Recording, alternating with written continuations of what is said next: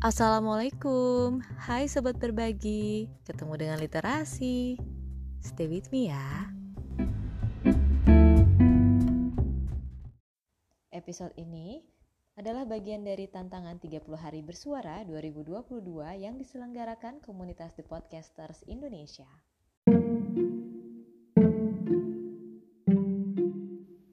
Hari ini kita obrolin tentang pemalsuan tanda tangan yuk. Jadi pas aku lagi cari-cari inspirasi di Mbah Google tentang pemalsuan atau palsu, itu langsung keluar berita yang pertama adalah berita pemalsuan tanda tangan Yusuf Kala oleh Arif Rashid, kemudian beliau dipecat oleh DMI. Itu terjadinya di bulan April 2022 udah pernah kamu baca belum? Jadi aku ceritain secara sepintas aja ya. Nah, Arif Rashid ini memalsukan tanda tangannya Pak JK itu untuk uh, di dalam undangan surat undangan kepada wakil presiden yaitu Bapak Ma'ruf Amin. Di situ berisikan uh, undangan untuk ada acara festival apa gitu. Pokoknya di dalam festival itu ada uh, kayak kuliner halal ataupun UMKM apa segala macem. Nah ketahuan deh tuh kalau misalkan Bapak Arif Rashid ini memalsukan tanda tangan, kemudian akhirnya dipecat. Nah surat pemecatannya itu ditandatangani langsung oleh Yusuf Kala dan Bapak Imam siapa gitu, mohon maaf batin ya Pak. Nanti kamu bisa baca di tautan yang ada di dalam deskripsi podcast ini ya. Nah, akhirnya dipecatlah beliau yang bernama Arif Rashid kemudian nggak boleh bawa nama-nama DMI ataupun PP lagi. Nah, sebenarnya Arif Rashid ini saat itu menjabat sebagai Komisaris Bank Syariah Indonesia atau BSI. Wah, serem banget ya. Nah, kamu tahu nggak sih kalau ternyata mulai ada pemalsuan tanda tangan elektronik tuh. Hati-hati ya. Ini aku dapat dari uh, berita yang diterbitin oleh diskominfo.kaltimprof.go.id.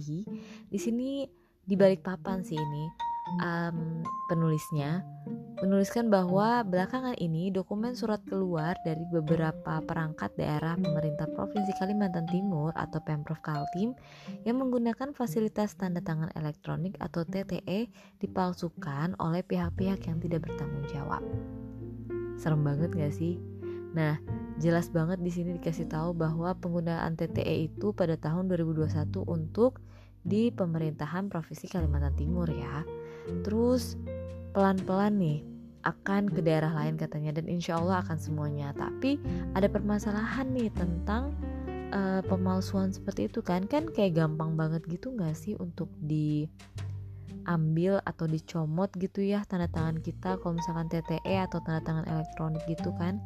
Nah, sedangkan TTE itu sendiri adalah sebuah kode unik yang disematkan dalam file dokumen yang hanya dapat dicetak keasliannya dengan menggunakan file asli. Dokumen itu dapat dicek pakai aplikasi PDF Reader atau secara online pada situs tte.cominfo.go.id flash atau garis miring verify PDF.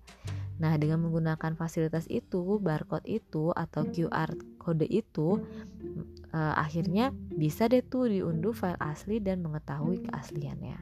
Jadi salah satu cara kalau misalkan dapat surat apa yang gak sesuai gitu hmm, atau yang kamu curigai, kamu bisa masuk ke situsnya tte.cominfo.go.id garis miring verify PDF. Di situ kamu bisa cek apakah itu asli atau enggak. Karena kan juga marak ya atau banyak juga uh, pemalsuan surat penting kayak misalkan ada pembukaan lowongan pekerjaan entah BUMN mana gitu ya atau perusahaan mana gitu ya. Nah, biar nggak ketipu nih, kamu bisa cek dan recheck pakai situs itu. Terus juga nih, yang terpenting katanya sih tempat ngecek surat asli yaitu di situs sida.kaltimprof.go.id kalau ini punyanya Kaltim langsung ya. Mereka mungkin udah pernah ngalamin sehingga uh, mereka bikin sendiri hal yang seperti itu. Dan harapannya bisa juga dong diaplikasikan ke daerah lain dan juga bisa juga kita pakai untuk uh, kepentingan kita gitu ya. Semoga nanti ke depannya akan ada server resmi ataupun situs resmi untuk mengecek apakah surat ini palsu atau tidak. Sepakat nggak?